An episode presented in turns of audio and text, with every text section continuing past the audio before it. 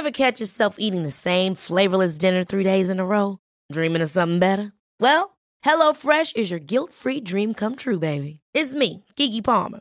Let's wake up those taste buds with hot, juicy pecan-crusted chicken or garlic butter shrimp scampi. Mm. Hello Fresh. Stop dreaming of all the delicious possibilities and dig in at HelloFresh.com. Let's get this dinner party started. Hey, I'm Ryan Reynolds. Recently, I asked Mint Mobile's legal team if big wireless companies are allowed to raise prices due to inflation. They said yes. And then when I asked if raising prices technically violates those onerous two year contracts, they said, What the f are you talking about, you insane Hollywood ass? So to recap, we're cutting the price of Mint Unlimited from $30 a month to just $15 a month. Give it a try at mintmobile.com slash switch. $45 up front for three months plus taxes and fees. Promo rate for new customers for limited time. Unlimited more than 40 gigabytes per month. Slows. Full terms at mintmobile.com. Det er jo litt tilbake til det vi sa i stad, om det å, å velge seg ut eh, hvilke områder i livet man ønsker å ha mer mestring på, og legge inn kruttet der, men også da vite at da kan det være andre områder i livet som ikke kall det, blir like bra, eller, eller hvor man kjenner på like mye vekst og utvikling. Da. Eh, Og sånn er det på en måte i, i faser av livet.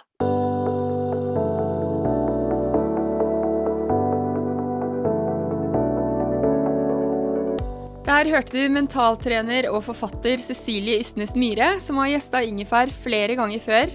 Jeg heter Sara Lossius, og episode 166 av podkasten inneholder for det meste spørsmål som vi har fått fra dere, sendt via Instagram. Og vi må si tusen takk for veldig mange gode spørsmål. I dag er vi innom temaer som tidsklemme og balanse mellom jobb, mammarollen og egentid. Vi snakker om verdier og verdivalg, og at selv om valg er riktig, så er det ikke alltid lett likevel. Vi snakker om forventninger til oss selv og andre, langsiktige mål, og ikke minst hvorfor det å være rå på å hvile er viktig nå. Link til tidligere episoder med Cecilie finner du i shownotes. Der finner du også link til bokbadet av henne i forbindelse med lanseringen av boken hennes Stå støtt, som jeg hadde æren av å gjøre. Du finner link til boken min Litt lykkeligere, som kan gjøre deg rå på å hvile, og til Cecilies bøker. Torsdag er det Ingefær slått med Cecilie med et nydelig tips og råd fra pappaen hennes. Inntil det, ta vare på deg selv og de du er glad i. Ha det.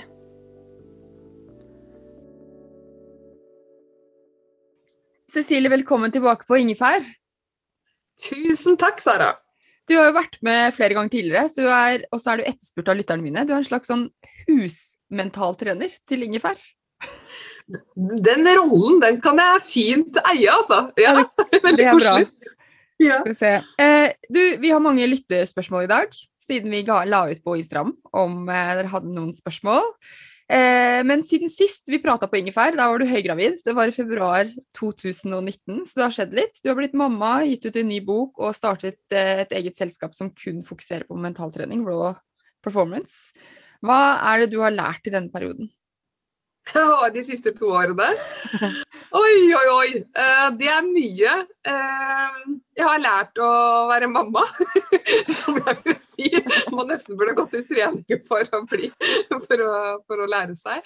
Eh, nei, jeg har lært hvor fantastisk morsomt og tidvis krevende det er å være mamma, og alle de problemstillingene man kommer opp i der. Og har, opplever jo at det har liksom skapt en ekstra dimensjon i hvem jeg er, da.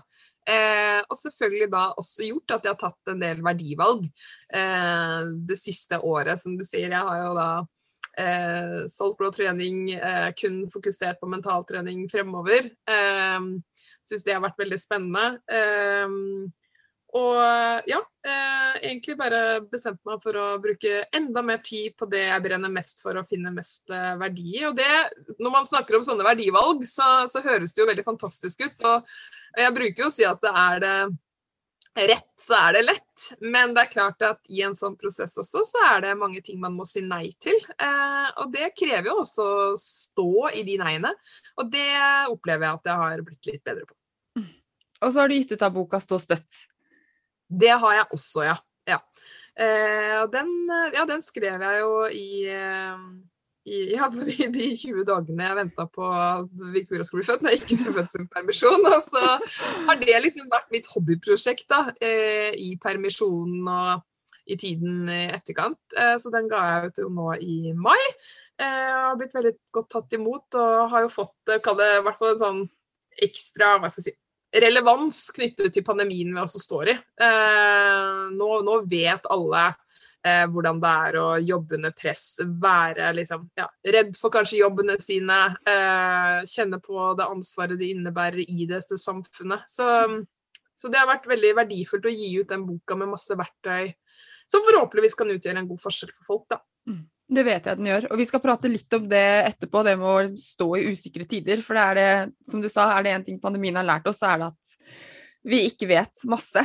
Og man prøver å ha det så bra som mulig i de tidene. Um, jo, og så har du gitt ut en podkast òg. Jeg må snakke om den nå. Du har eh, lansert Grit. Og jeg har hørt på et par av episodene, og jeg må si jeg ble skikkelig imponert over Pia Kjelta i eh, det intervjuet du gjorde der. Ja, tusen takk. Uh, ja, jeg, jeg, er jo Det er jo altså, Den overordna visjonen min er jo å formidle mentaltrening i ulike fora, sånn at det kan utgjøre en forskjell for folk. Eh, og da var det litt spennende å prøve seg på podkastformatet og få inn mennesker som jeg fascineres veldig av. Og Pia Tjelte er jo en av de, og ja, jeg er enig med deg. Hun var vel den nest siste i den første sesongen og liksom ga en ekstra dimensjon til de andre eh, samtalene. Eh, ved at hun var veldig utrolig åpen og ærlig om sin reise og hva det har krevdes, men også hva læringa har vært. Mm. Mm. Og det som imponerte meg med det, var, eller inspirerte, var egentlig at hun var bare Jeg er skikkelig god til å jobbe. Jeg har talent for å jobbe hardt. Ja. Det digga jeg. Ja, og var veldig, veldig ærlig og transparent på det, og at det handler først og fremst om å ha et talent for å jobbe. Eh, men så, så, ga hun jo også en veldig fin historie rundt dette med og hvordan man også kan jobbe for mye. Eh, og det er jo noe jeg merker ved veldig mange av det jeg kaller mitt klientell også, at de, de, er jo ekstremt gode på å jobbe, har veldig høy arbeidsmoral. Så der handler det nesten mer om å få de til å bremse i tide enn å ta ut den siste, siste kilometeren. Så hun ga jo noen veldig gode perspektiver rundt det, som jeg tror er veldig viktig for eh, mange mennesker som kjenner seg litt igjen i hennes historie. Da. Mm. Var det noe fellestrekk fra de andre intervjuene du gjorde, ja, jeg syns at det, er én rød tråd spesielt eh, på de ti personene. Og det er at de også er veldig gode på å sette ting i perspektiv. Sånn at når de kjenner på motgang, motstand, eh, press, veldig mye ansvar, så setter vi de i perspektiv på litt ulike måter. Eh, det kan være enten ved at de har opplevd eh, alt fra nesten nær døden-opplevelser til at ting har vært verre før, sånn at alt får på et vis eh, et perspektiv på den måten. Eh, eller at de skaper seg tid og ser ting fra andre ståsteder. Men perspektiv er et sånt, kall det nøkkelbegrep, jeg sitter igjen med. Mm. Og det kan jo vi vanlige folk lære av òg. Definitivt. Eh, apropos sånn som du sa sist gang vi snakket på Ingefær, så var jeg gravid. Og eh, jeg hadde en ganske tøff graviditet. og og jeg må si at Hvis jeg ser tilbake også på, en måte på det som kanskje gjorde at jeg klarte å mobilisere og stå litt i de smertene osv., så, videre, så handlet det jo veldig mye om perspektiv. Ja, men OK, jeg, jeg, sitter faktisk ikke i rullestol, eller jeg kan faktisk fortsatt jobbe. Eh, det er veldig mye jeg kan gjøre nå som, som jeg kanskje ikke kunnet, hadde det vært enda verre. Og jeg skal ikke si at vi hele tiden skal, skal, sette oss i farlige situasjoner eller tenke på at ting kunne vært verre, for det kan også virke litt deprimerende. Men, men, for meg så var det også en strategi i den graviditeten som hjalp meg veldig mye, og, og, som gjør det lettere å stå i heftige situasjoner også når det drar seg til. At man får litt perspektiver fra andre mennesker, eller kan sammenligne med andre perioder i livet hvor det faktisk har gått bra, selv om det er heftig. Mm. mm. Jeg tenker ofte at det er en eh, periode at eh, det meste går over. Altså løfter opp i fullperspektiv, og så eh, For da blir det ikke så heftig å stå i det mørke. Eller det tøffe, eller motstand. Det trenger ikke være deprimerende mørke, det er ikke det jeg snakker om, men mer sånn at man tar et skritt til siden og tenker at det går over, eller det blir annerledes om litt. Ja, og det er jo det som du sier, like veldig godt det du sier med faser. og liksom Livet er flere kapitler. Og, og, stort sett så kommer det et nytt kapittel med noen nye sider man kan skrive. Um, og da Det er jo litt det livet er totalt sett. Ja. Mm skal vi begynne med spørsmål. Eh, for her er det litt om faser. Vi begynner med Eh, jeg er 35 år, har to barn på 3 og 6, en fin mann og krevende jobb som ikke blir gjort ferdig mellom 8 og 16, og som i tillegg tar mye mental kapasitet. Jeg liker å trene, strikke, gjøre yoga, bake surdeig, lese aviser og henge med venninner en gang i ny og ne. Livet går ikke opp, og jeg føler meg i en slags livskrise hvor jeg ikke lenger vet hva jeg vil. Har alltid trodd at jeg hadde som mål å oppnå mye i arbeidslivet. Les, klatre den berømte karrierestigen. Nå ser jeg hva det krever, og vet ikke om jeg orker. Hva gjør man? Tips til mentale øvelser.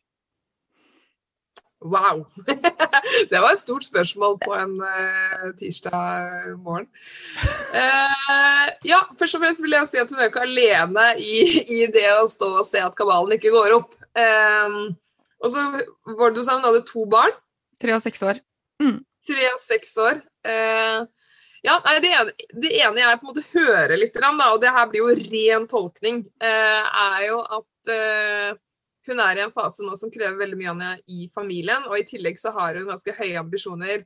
Både hva hun skal få til på Det er mye hun liker, som hun sier. da. Mm. Liker å trene, hun liker å bake, hun liker å eh, Altså liker hun også det å ta neste steg på karrieren.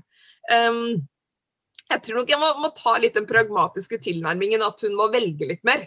Hva som skal få fokus i ulike faser av livet hennes. Eh, når du har liksom på tre og én på seks, så Eh, så tenker jeg liksom, da er det kanskje nesten bare rom til det, og jobb. Eh, og så må man kanskje heller kjøpe den kaka i stedet for å lage den fra bunnen alltid. da. Eh, ikke at du ikke kan gjøre det innimellom, men hvis det er en forventning at man skal liksom, dyrke alle interesser, fortsette som livet før man ble mamma, og klatre på karrierestigen, så er det jo en kabal som ikke går opp. Så det er jo noe med å bestemme seg litt for hvilke tider av året man skal dyrke de ulike kall det områdene i livet. Eh, eh, eller nesten se litt sånn på den langsiktige målplanen. Eh, når er det jeg kan ta opp igjen den type hva skal jeg si, eh, interesse eller ikke. Eller så må man rett og slett nedjustere forventningene tidligere. Jeg syns jo du, Sara, er ganske god på det. Jeg vet jo hvor mye du f.eks. trente før du ble trebarnsmamma. Eh, og så smetter du en ganske bra trening nå om dagen også, men det er jo langt mindre volum på det. Eh, og det er liksom sånn måte man på en måte Hvis man alltid sammenligner med alt man fikk til før, men man ser at man står i en ny livssituasjon, så taper man jo alltid i eget hode. Mm. I stedet for å se liksom, hva er det man faktisk får til, og at man kommer tilbake til en tid i livet der man kan trene mer eller bake mer eller ta det ekstra steget på karrierestigen. Men man kan kanskje ikke akkurat forvente det her og nå. Um, og det er det, det jeg så selv også med min business og gründerskap. At jeg, jeg, hvis jeg vil være den mammaen jeg vil være med den tilstedeværelsen jeg ønsker å se tilbake på, så må jeg rett og slett selge det selskapet. Uh, da, da, må jeg ta noen skikkelig tøffe, heftige verdivalg. Um, jeg får ikke alt. Så det er litt krevende, men eh, det er da det er viktig med disse verdiene å se hva er aller viktigst, i stedet for at alt blir viktig. Mm. Så det er for henne da å eh, gå inn i seg selv og lage en eh, liste over hva er viktigst for meg, og eh, prioritere deretter. Men jeg tenker også fra den første boka di, Cecilie, mental styrketrening, så har du sånn eh, Eller var det i mental trening, jeg husker ikke helt, men du har sånn kakehjul med livshjul. Og alle eh, De kan ikke få likt samtidig. Det var det du sa med nå med, med årshjulet. Kanskje kan hun eh, kose seg med surdeig mer når det er ferie, enn holde ja. liv i den når det er masse deadline på jobb. Da må den stå i ja. kjøleskapet. Ja. Og det er liksom, hvis du, liksom, hvis du, tenker tilbake på den jeg tenker tilbake på den episoden hvor jeg snakket også f.eks. med Benedicte Bjørland, da, som er eh, politidirektør og tidligere PST-sjef. altså Sånn som hun sa, Det har stort sett bare vært ti til to ting. Det er eh, familie, liksom. Henge med de når jeg kan, og jobben. Og, og, det hører jeg jo gjennom alle disse som har liksom, hatt veldig mye ansvar på jobb. da. Det har liksom egentlig bare vært to områder i livet som har fått plass. Um, så Det er derfor jeg tenker vi alle må være litt sånn forsiktige med å, å, å verken tro at alle får tid til alt, uh, eller gjør det. og jeg skulle gjerne liksom gitt den formelen på hvordan du får til alt alltid. Men det, det, går ikke. Så det er derfor det er veldig lurt med en type verdiøvelse eh, og det livshjulet da, som du viser til, som jeg har i, i den første boka, 'Mental styrketrening'. Um, eh, og, og, kanskje bare ta en litt sånn sparring på, på det med en god venn. på på hvordan man liksom Ja, hvem er jeg i dag? Eh, hva er viktigst for meg i dag? Og ikke ta utgangspunkt i den man var, da. For vi, vi blir liksom prega av erfaringene våre og hva vi har i dag, da. Mm. Jeg kjente at jeg hadde lyst til å skyte inn én ting, og det er eh, Nå er jo Lisen halvannet år, mens de andre går i første og andre klasse. Så å ha en liten en er litt annerledes enn en tre og seks. Men det er først i år jeg har fått tatt opp eh, interessen min å stå på slalåm eh, og lese litteratur. Så liksom, det har kommet tilbake igjen nå. Eh, og jeg tenker at hun om eh, to år, når de er fem og sju, så er det mye mer tid til sånne ting. Ja, det er det. Og da er det så liksom viktig å liksom bare tenke at livet er perioder, livet er disse kapitlene. Og selv om man ikke klarer å gjøre alt nå, så betyr det ikke at man aldri skal få de mulighetene igjen, da. Um, men jeg tenker at det å ha denne forventningsavklaringen med seg selv eh, er veldig viktig. Sånn at man vinner og finner mestring i eget hode, framfor å se alt det man ikke får til, da. Uh, rett og slett. Mm. Det er et uh, litt lignende spørsmål. Uh, det er kunne gjerne hørt dere to kloke kvinner. Jeg tar det som et kompliment, det gjør du òg, ikke sant? ja, det er ikke hver dag man får den, så den, den kan jeg ta. Nei, det er ikke hverdags. Uh, si noe om kombinasjonen småbarnsmamma, karriere og egenbehov i en hektisk hverdag. Uh, det snakket vi vel litt om nå? Ja, vi gjorde jo ja. det. Ja. Uh, ja. Nei, jeg, jeg, tenker i hvert fall det at jeg, jeg, merker jo liksom fortsatt at jeg er i en sånn gjenoppbyggingsfase etter graviditeten og fødselen. Eh, og er ganske klar på det at eh, så lenge jeg har lyst til å jobbe eh, med det jeg gjør, og gå liksom veldig sånn all in, tilstedeværelsen min er veldig høy på det når jeg er på jobb, eh, så tar det ganske mye viljestyrke fra meg. og da er det på en måte at den tiden jeg har igjen fra det, den skal jo gå til Victoria og mannen min og kjernefamilien. Og da da er det sånn at Hvis jeg f.eks. vil at den oppbyggingsfasen fysisk skal gå raskere, så vet jeg at jeg må ta av en av de andre poolene.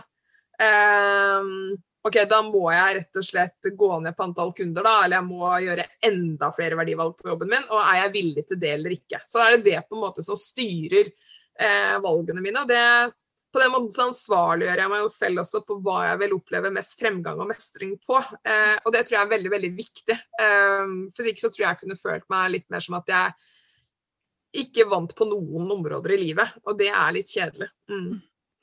Så hva vil det si et konkret råd av det, da? Det er jo litt tilbake til det vi sa i stad, om det å, å, velge seg ut eh, hvilke områder i livet man ønsker å ha mer mestring på, og legge inn kruttet der, men også da vite at da kan det være andre områder i livet som ikke kall det blir like bra, eller, eller, hvor man kjenner på like mye vekst og utvikling. Da. Eh, og sånn er det på en måte i, i faser av livet, eh, rett og slett. Men det tror jeg er liksom noe av det viktigste for meg eh, i den fasen her, som, som både kall det entreprenør og småbarnsmamma. Mm. Kan du kjenne på eh, det, Eller om du har eh, Du kan jo ikke snakke om kundene dine, men at man Jeg kan i hvert fall få følelsen av at mange får til så mye mer. Selv om jeg er ganske god på Altså, jeg velger jo vekk veldig mye, men også har man Instagram eller kommer hjem til andre familier med nydelig hus, eller hvor det ikke er rotete, virker det som. Sånn. Skjønner hva jeg mener? Så jeg kan ofte tenke sånn åh, jeg strekker ikke til på noen områder, blir det da. Istedenfor at jeg strekker til på ja. Kan du oppleve det? Er det vanlig? Eh, ja, jeg, jeg, jeg tror ikke liksom på det bildet hvor alle andre får til veldig mye mer. Jeg tror liksom at det er kanskje privilegiet mitt ved å ha innsikt i veldig manges liv. Da. Ja. Eh, at, at, jeg vet at folk er folk, og, og, at det er stort sett kaos litt her og der. Um, Rett og slett. Og, og, har man veldig stor suksess på ett område, da, f.eks., eh, så, så er det en downfall liksom, på et annet område. Det er, litt, det er liksom en ligning, da. Eh, så der må man jo bare ja, se bak fasaden og Ja, som sagt, eh, jeg skulle jo gjerne hatt mer egentid. Eh, fått trent mer, vært flinkere på å planlegge liksom, sunn og god mat. Eh, ja, reist, med nå får man ikke reist, men liksom opplevd litt mer i helgene. Altså, herregud. Det er så mye jeg ikke får til å mestre på den delen, da. Mm. Eh, men det, det, vet jeg. Altså, det er liksom konsekvensen ved at jeg har lyst til å gjøre så mye annet på de andre områdene i livet. Så, så nei, ingen er perfekt. Og jeg tror ikke det er noe å etterstrebe heller, rett og slett. Nei. Ever catch yourself eating the same flavorless dinner three days in a row? Dreaming of something better? Well, HelloFresh is your guilt free dream come true, baby. It's me, Kiki Palmer. Let's wake up those taste buds with hot, juicy pecan crusted chicken or garlic butter shrimp scampi. Mm. Hello Fresh. Stop dreaming of all the delicious possibilities and dig in at HelloFresh.com. Let's get this dinner party started. Hey, it's Ryan Reynolds, and I'm here with Keith, co star of my upcoming film, If, only in theaters, May 17th. Do you want to tell people the big news? All right, I'll do it. Sign up now and you'll get unlimited for $15 a month in six months of Paramount Plus Essential Plan on us. Mintmobile.com slash switch. Upfront payment of $45 equivalent to $15 per month. Unlimited over 40 gigabytes per month. Face lower speeds. Videos at 480p. Active Mint customers by 531.24 get six months of Paramount Plus Essential Plan. Auto renews after six months. Offer ends May 31st, 2024. Separate Paramount Plus registration required. Terms and conditions apply if rated PG. Vi hopper videre til eh, team. Eh, de siste 15 månedene har vært en påkjenning for mange. Jeg lurer om Cecilie har noen gode og effektive verktøy som kan brukes i jobbsammenheng for å styrke teamet. Eh, jeg de har vært på hjemmekontor. Eh, du trenger å styrke teamet slik at de fokuserer riktig retning, riktig retning sammen. Jeg ønsker at teamet har noen felles mål og verdier. Men hvordan skal vi finne dette sammen slik at det skaper mening og motivasjon for alle? For å styrke et team bør man først bli kjent med individuelle mål og verdier til hver enkelt før man jobber med felles mål og verdier. Jeg har lest Ståstøtt og har allerede fått verktøy, men det hadde vært spennende å høre at du snakket om det òg. Hva tenker du? ja. Jeg syns hun oppsummerer veldig godt svaret på sitt eget spørsmål, da. Eh, så ja, det må jeg jo si. Eh, nei, det, det er som Jeg syns det er det, For si det først, da. Eh, I en sånn fase sånn som nå, eh, så er vi jo i den fasen hvor eh, hvor det er mest utfordrende å mobilisere motivasjon. Det tror jeg må styre forventningene våre langt mer i hverdagen enn det vanligvis gjør. Ergo mer raushet overfor seg selv og kollegaene våre. Eh, at vi har det med oss i bakteppet enn å og som jeg sier, Det er så viktig at vi møter folk der de er, og ikke der vi håper at de er. Eh, og Det er sånn god justering på seg selv hele tiden å spørre seg selv hvordan, hvordan kan jeg da vite hvor jeg har mine kollegaer, eh, istedenfor å tro. Ikke sant? Så det er en sånn, kall det hvis man ser igjen på forskningen, liksom, hva er det som kjennetegner de beste teamene? Jo, det, det er kulturer som er basert på i stor grad av fakta og det å vite fremfor tolkning og tro. Fordi de har en veldig sånn ufiltrert feedback til hverandre og er veldig ærlige og åpne. Og da er spørsmålet hvordan kommer man dit? Hvor man kan få den kulturen. Eh, og det er jo liksom som hun nevner selv. Det ene er jo at man er samstemt rundt et fremtidig felles mål som alle kan finne sin mening i. Men så må alle i en sånn gruppe skjønne at du kan ikke få f.eks. 20 eh, personer til å kjenne at den formuleringen blir liksom, akkurat sånn som jeg ville hatt den. Man må ta og gi i en sånn prosess. Og så er det hver sin enkelts ansvar å tenke hva kan jeg finne mening i i det målet, selv om det på en måte ikke er liksom helt innafor av hva jeg trekkes opp av. Kanskje er det personlig utvikling, kanskje blir jeg bedre på å lære meg noe jeg ikke kan fra før av, kanskje blir det å gå ut av komfortsonen. Der må man være litt kreativ. Eh, og så handler det om å nå mener jeg da, bruke, eh, selv om vi sitter på digitale flater, tid eh, nok på å ha smalltalk. Eh, plukke opp litt hvor folk er. Høre litt på liksom, melodien bak ordene, som vi sier. Der kan vi fange opp ganske mye. Og så bli enige om OK, nå kjenner vi hverandre ganske godt. der vi er i dag, ikke der vi var før pandemien. OK, hvordan skal vi oppføre oss i hverdagen overfor hverandre eh, når vi nå er samstemt om hvor vi vil? Eh, det er jo den kalde enkle oppskriften. Eh, og da som hun sier, liksom bli enige om kanskje disse verdiene som skal si noe om hvordan man skal oppføre seg. Og så starter den vanskelige jobben, og det er jo å praktisere de eh, verdiene i hverdagen. Og holde hverandre ansvarlig for det når man går på tvers. Eh, og da, igjen, Det krever jo da at man er trygg på hverandre. Derfor så må man også da ha denne perioden hvor man blir kjent og bruker tid på noe annet enn jobb. da, enn annet enn jobbsnakk, rett og slett. Ja. Det var det, er det raskeste svaret jeg klarer å gi. Jeg tror det kunne vært en hel episode. Det kunne vært eh, mange episoder. Ja. Jeg tenkte på en ting der, for det, det, neste spørsmålet er eh, hva tenker du om hvordan vi kan forberede oss til høsten? Og da tenker jeg, for du snakket nå om å, å mobilisere motivasjon, og jeg tenker at det har noe med hvordan høsten blir. Eller? Ja. Jo da. Eh, motivasjon er en sånn viktig muskel i oss alle. Eh, og så er det veldig mange ulike måter å liksom, trykke på den og mobilisere den. Eh, men hvis jeg skal ta det liksom tilbake til litt sånn teori, teoretisk grunnlag, så har liksom hver kriser har tre faser. Dette sa jeg litt om i bokbadet vi hadde også, men liksom, vi har den første fasen som består litt av sjokket. Fordelen da adrenalin, kortisol, vi blir våkne i timen, vi samler oss som flokk og bare la oss kjøre. Fase to er jo nå. Den kalles for regresjonsfasen. Den kjennetegnes ved at vi kjeder oss. Eh, vi begynner å bli litt, um, føle oss litt som maktesløse. Tenderer litt til utbrenthet, mange av oss. Um, OK, ergo veldig viktig å sette stjerna på veggen og bare hvor skal vi over tid, selv om vi ikke kan gjøre masse kult nå, hvor skal vi over tid, som gjør at vi liksom orker nå den siste mila her. Um, og så er det den tredje fasen som jeg tror vi kommer til å komme i da, eh, til høsten, kanskje våren 2022. Eh, og det er det vi kaller for liksom recovery-fasen. Den fasen kjennetegnes i stor grad av liksom utmattelse. For da er vi så slitne av å remobilisere denne motivasjonen hele tiden. Og Det betyr at det jeg forbereder veldig mange av mine klienter om dagen, enten det er bedrifter, team eller enkeltpersoner, er jo hvordan du kan bygge reservene dine. Så er det liksom ett råd jeg vil si til norske folk nå, så er jo det nå liksom, Det er ikke nå du slurver på hvilen din. Eh, det er nå du er ganske rå på å ta de ti minutterne mellom hvert Teams-møte eh, og se ut i lufta, eller lade på den måten du lader best. Um, det er liksom som om vi står litt i krig. Jeg tror ikke alle kan liksom skjønner det, men vi, det, er en, det, er jo en global pandemi. Det er en stor krise. Det påvirker oss kanskje enda mer enn det vi tror, siden vi har vært i den så lenge. Eh, men, men, de som står, kall det f.eks. i krig best over tid, det er jo de som liksom Den derre klassiske 'en god kriger hviler når han og hun kan'. Og kjære lytter, det er det du må gjøre nå. Ta seg en ordentlig sommerferie hvis man kan.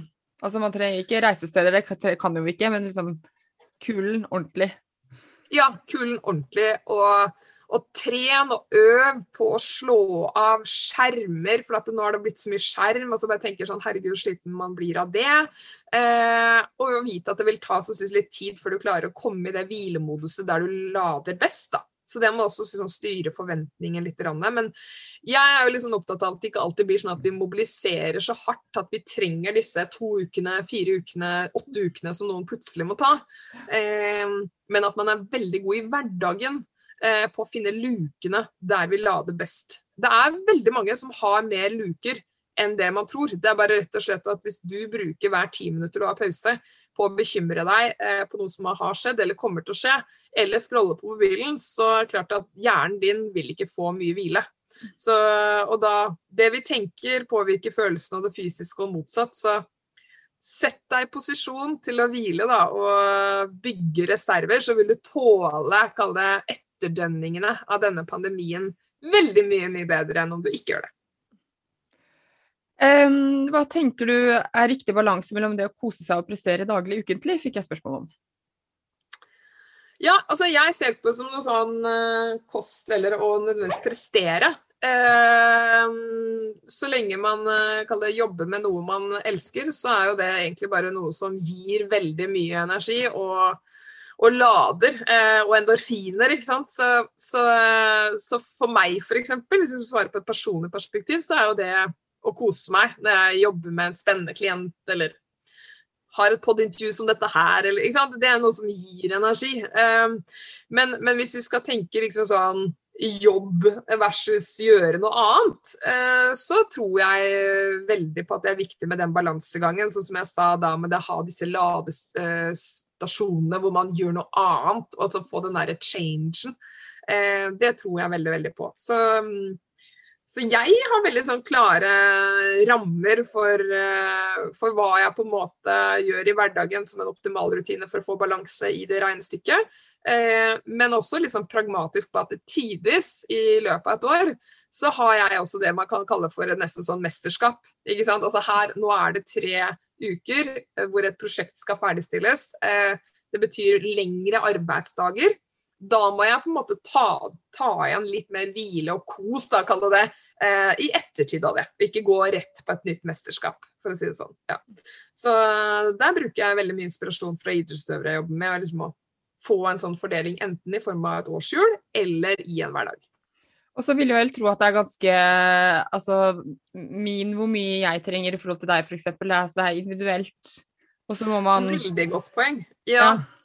Veldig godt poeng. Eh, og vi må liksom huske på at veldig mye altså vi, Igjen, da. Du må møte deg selv i der du er. Så, så, det handler litt om å sjekke inn med deg selv på morgenen. Hva har jeg å jobbe med i dag? Eh, litt opp mot hvor mye slash lite man har sovet.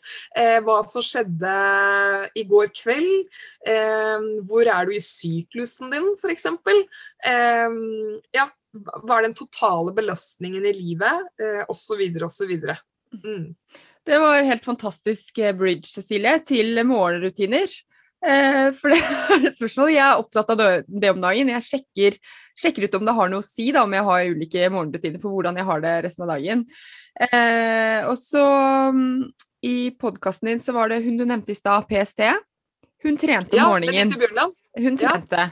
Og jeg hadde Beate Haili en um, forrige Nei, episode 164 var det vel. Og hun fortalte at hun ikke likte å snuble tilfeldig inn i dagen, som hun sa det.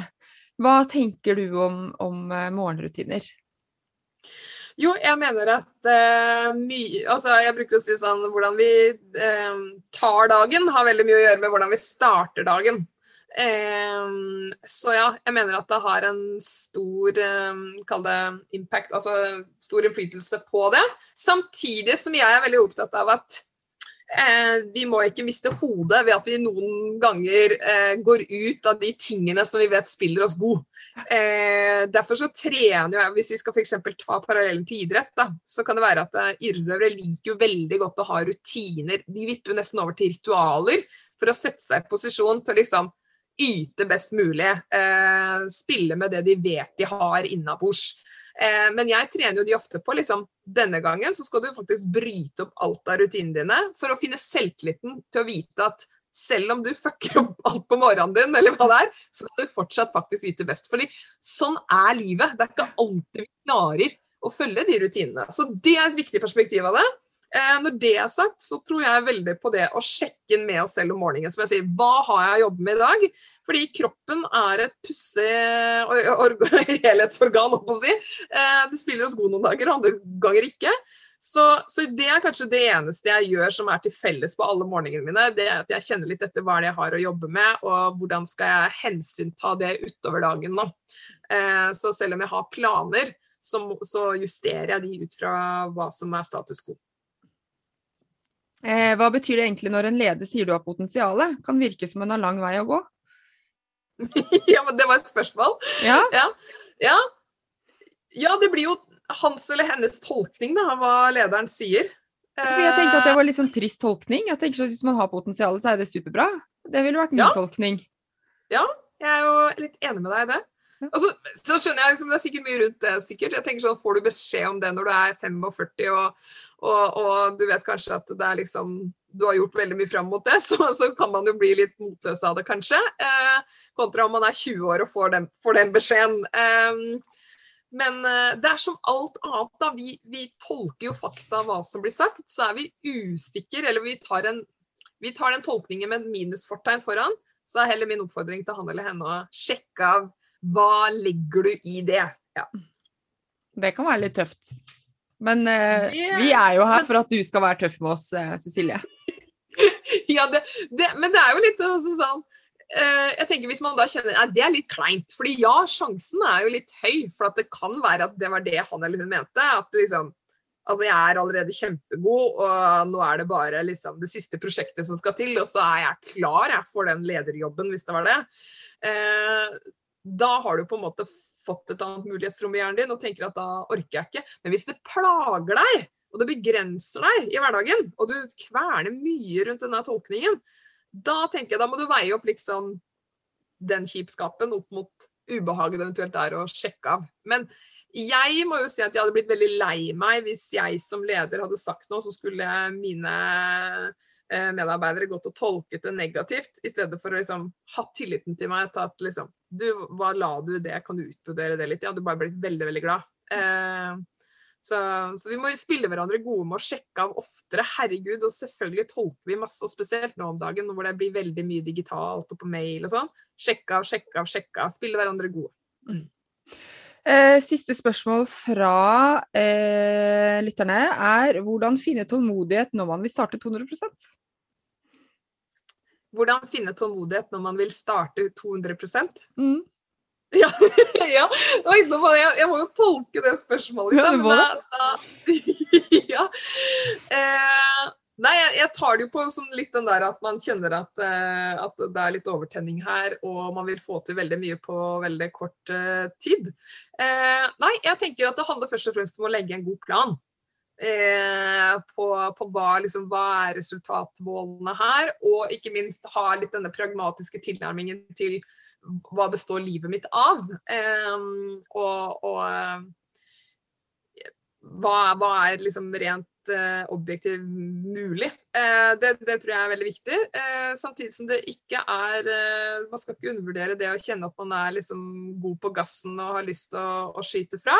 du skal vare over tid, da. Så vil jeg si, Det er ikke vanskelig å prestere kanskje best et kvartal eller det ene året osv., men har du lyst til å være en av de som da fikk ut potensialet sitt over tid, eh, ergo vært den beste versjonen av seg selv kanskje over tid, så handler det om å legge en målplan eh, over tid som, som optimaliserer deg. Så det vil både effektivisere innsatsen din, eh, men få deg til å vare over tid. så det handler jo heller om å svare til seg selv da, når man begynner å bekymre seg over vil, liksom, vil jeg klare Jeg vil så mye på kort tid.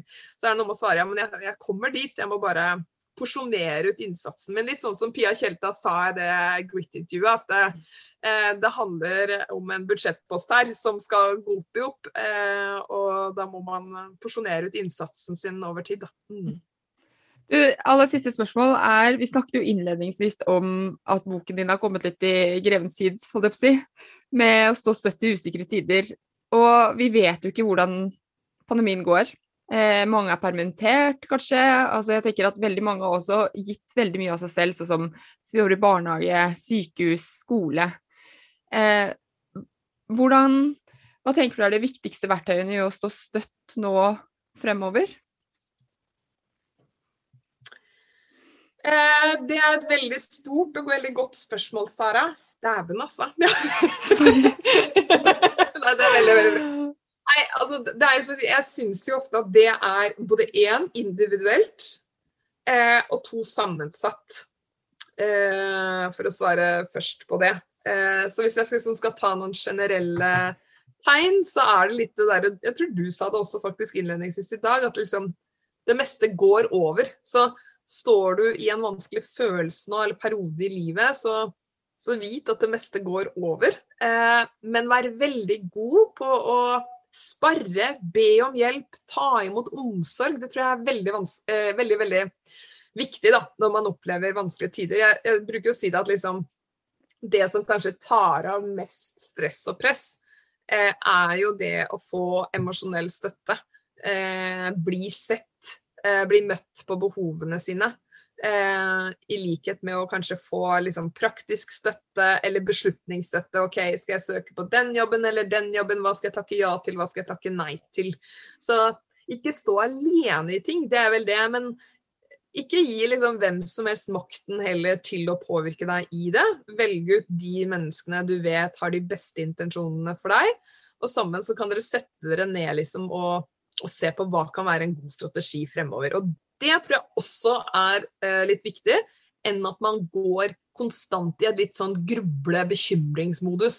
Mm. For det tar jo også vekk gleden fra veldig mye fint i livet. Som liksom alt fra solstrålene på morgenen til den gode kopp kaffen til liksom, Det er fortsatt veldig mye bra i livet. Så avslutningsvis på, på det resonnementet må jo også være liksom Husk på hva du ser etter i livet. Eh, for det er i stor grad det som også påvirker psyken din. Da. Så se etter det fine, selv om også mye er tøft. Mm.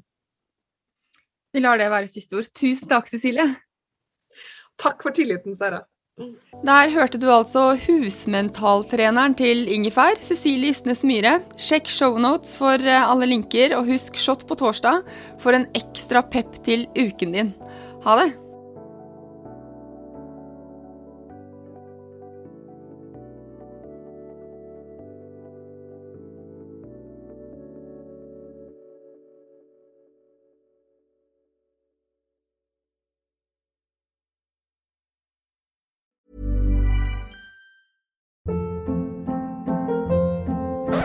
Up. What was that? Boring. No flavor. That was as bad as those leftovers you ate all week. Kiki Palmer here, and it's time to say hello to something fresh and guilt-free. Hello Fresh. Jazz up dinner with pecan-crusted chicken or garlic butter shrimp scampi. Now that's music to my mouth. Hello Fresh. Let's get this dinner party started. Discover all the delicious possibilities at hellofresh.com.